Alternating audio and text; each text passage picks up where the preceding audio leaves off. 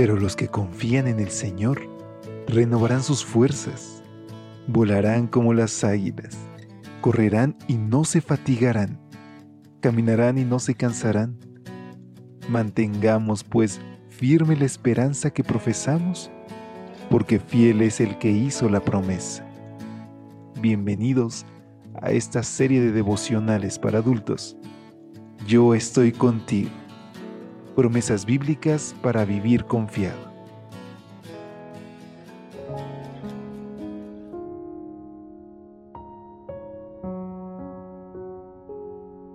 Hola, ¿qué tal? Muy buenos días. Qué gusto saludarte y desearte un muy feliz sábado.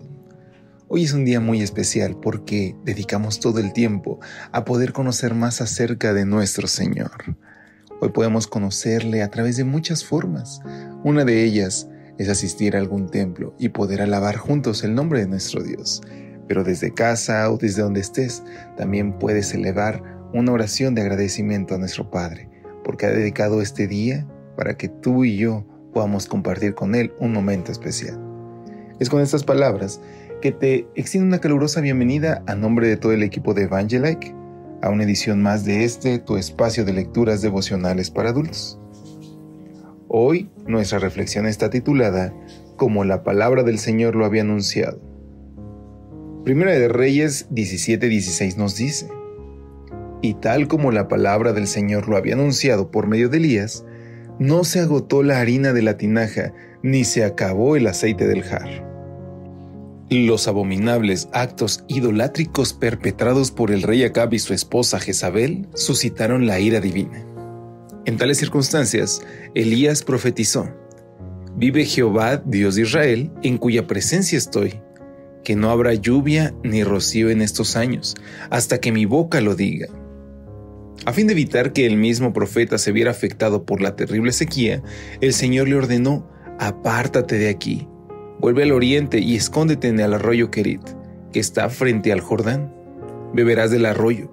Yo he mandado a los cuervos que te den allí de comer. Los cuervos le llevaban un banquete de pan y carne por la mañana y por la tarde y bebía del arroyo en tanto que la sequía iba dejando su estela de hambre y muerte por todo Israel, Dios había provisto comida y agua para su profeta. No sabemos durante cuánto tiempo la mano de Dios sustentó directamente a Elías, pero en algún momento el Señor volvió a hablarle. Ahora debía ser una fuente de bendición para otra persona, por eso le dijo, levántate, vete a Sarepta de Sidón y vive allí. Ahí le he dado orden a una mujer viuda que te sustente. Elías tenía que abandonar la tierra de Israel e irse a morar a una ciudad pagana ubicada en la región de Sidón, un territorio gobernado por el padre de Jezabel, su principal enemiga. Esa era la zona del dios Baal, y para colmo, fue enviado a la casa de una mujer viuda y pobre. Entre ser alimentado por Dios o ir a buscar comida a la casa de una viuda idólatra, ¿qué habrías preferido tú? Los caminos divinos son insondables para la inteligencia humana.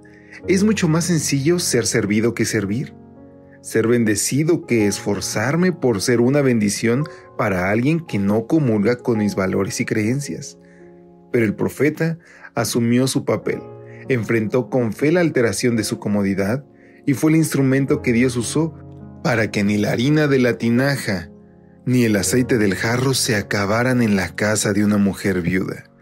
Y todo sucedió como la palabra del Señor lo había anunciado. Es por eso, queridos amigos, que podemos confiar siempre en ella. Porque la palabra de Dios, sus promesas, son eternas. Las dice un Dios que nunca falla, que no cambia de parecer, que no es como nosotros los humanos.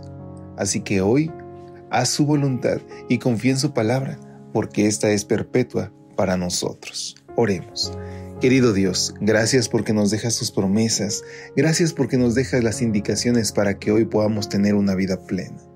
Te entregamos nuestros pensamientos y nuestras acciones y te rogamos que, Señor, tus promesas sean una realidad en nuestra vida. Te lo imploramos en el nombre de Jesús. Amén. Pasa un excelente día. Que Dios te bendiga. Feliz sábado. Gracias por acompañarnos. Te esperamos mañana. Te recordamos que nos encontramos en redes sociales. Estamos en Facebook, Twitter e Instagram como Ministerio Evangelite. Y también puedes visitar nuestro sitio web www.evangelite.com